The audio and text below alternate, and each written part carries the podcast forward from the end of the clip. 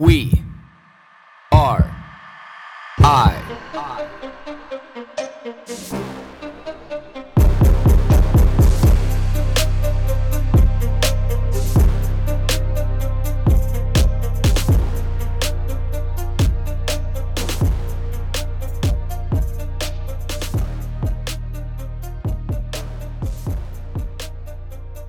Good morning, everybody. 5:12 a.m. with that little bit of cracky, groggy morning voice going on and squinty eyes, but um, dark and early. Thinking about choice, choices. That was yesterday's topic um, to be able to discuss was was choice and or choices. The reason why I say choice or choices because choices, singular choices, is plural.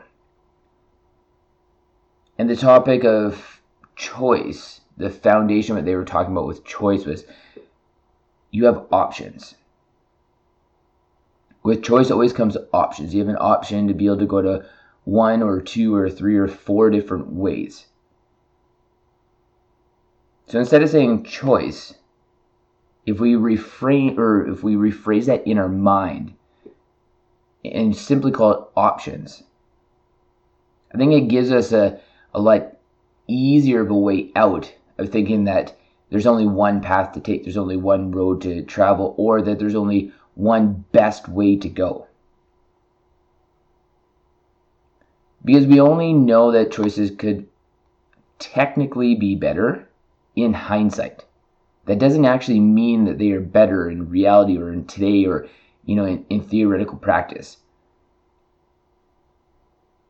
because we'd also have to entertain that the choice or the option that we chose it may not necessarily be the worst or it doesn't necessarily mean that there could have been a better one.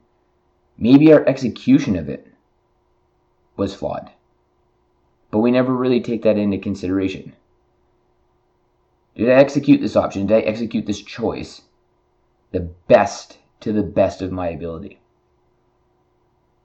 one thing that I've never connected with at all, ever, anytime anybody's ever said it, anytime I've ever read a meme, anytime I've heard a motivational speaker just announce this and speak it loud and want everybody to hear it and the, the crowd roars, when you have a choice how others make you feel, you have a choice on how to be able to feel and think. Now, what I didn't agree or what I don't agree with this is that it sets people up for failure because this is all based around this concept of happiness. Like you can choose to be happy, you can choose, you know, if other people make you feel sad or angry. Only, this is the one thing that I've realized, especially taking this on site course.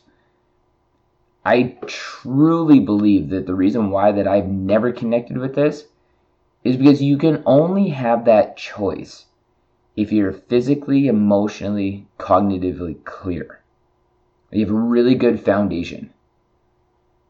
Because the more that you're plagued with, the more unresolved issues, the more that you just don't clearly understand yourself or your environment around you or what's really bothering you or some of the things that are so deep seated inside us they get triggered by these different situations how on earth are you ever going to choose to be happy if you're not leveraging the best possible place?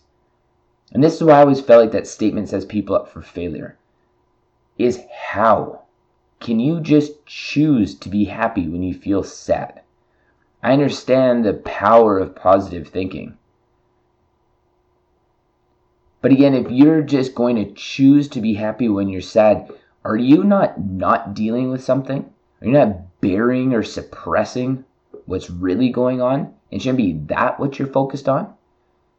Shouldn't that be the choice that you make to understand, like, well, why do I feel sad right now? Like, why do I feel angry?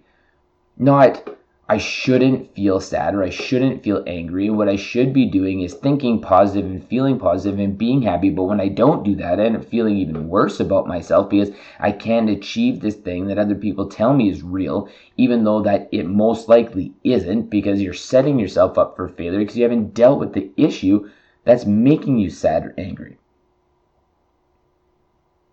That's what I've come to understand.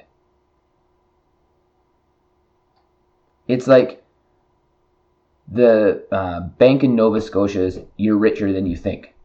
That's their that's their slogan. That's the message that they promote all the time. You know what? No, you're not.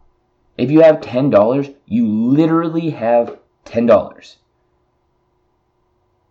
So if I say something to you, or somebody says something to you that makes you angry or makes you sad, why not dig into the why behind that? Not, I'm not going to let this person do this. I'm not going to understand. Like, like dig into it. Like I had a situation happen to me yesterday where somebody brought up my mom. And I just, it instantly shifted the entire conversation. I didn't care what this person had to say. I didn't want to hear it. I instantly went into defense mode. Instantly. Didn't care what this person had to say. My mother passed away six years ago this year.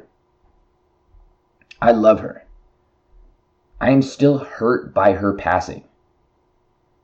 I know as much as I want to not get triggered by that, if there's one thing that's really going to set me off, it's making me feel like you're not talking about my mom in a positive way. And this is what happened yesterday. So instead of in that moment trying to lie to myself and say, well, I'm just going to be happy and I'm not going to let this person affect me. No. I love my mom. I'm still hurt by her passing. It is going to upset me, and I accept that. And that's okay. Because again, one thing I learned about this on site course is it's okay to have healthy boundaries. My healthy boundary with this is I know I am still upset by that. No, I do not want to paint on a good face when I'm having a tough time with that. No, I do not want to lie to myself. And that's the choice I make. That's the choice that I make. And I feel like in today's world, in today's culture, because I've heard it so many times, and I know that you have too, that we rob people of being able to make choices. Because all these choices that we're told we should make are in this singular direction. choose to be happy, choose to not let these situations get, choose not to get down. It's like there's great value in feeling down. There's great value in feeling sad. There's great value in feeling happy. There's great value in being angry. There's great value in being curious. I do not want to live in a mono emotion society. And that's what this topic of choice said to me. It's like we can live our own narrative. What feels right to you? Dig deep into it.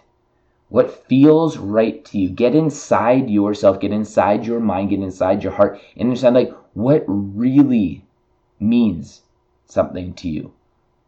Why does this mean something to you? Why are you having this reaction? Understand that. That is my choice. Is Find out more ways to clearly understand who you are as a human being. It's refreshing. It's refreshing to be able to let it all go. Own your own choices.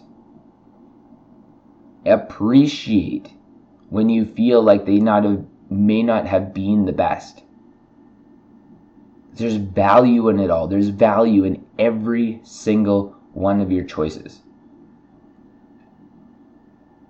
A friend of mine that I hold dear to my heart, he told me once when we were talking about decisions. I might have I just I've made some bad decisions in my life. And he's like, Blake, there is no good or bad decisions. There's only decisions. And that's the truth that'll set me free.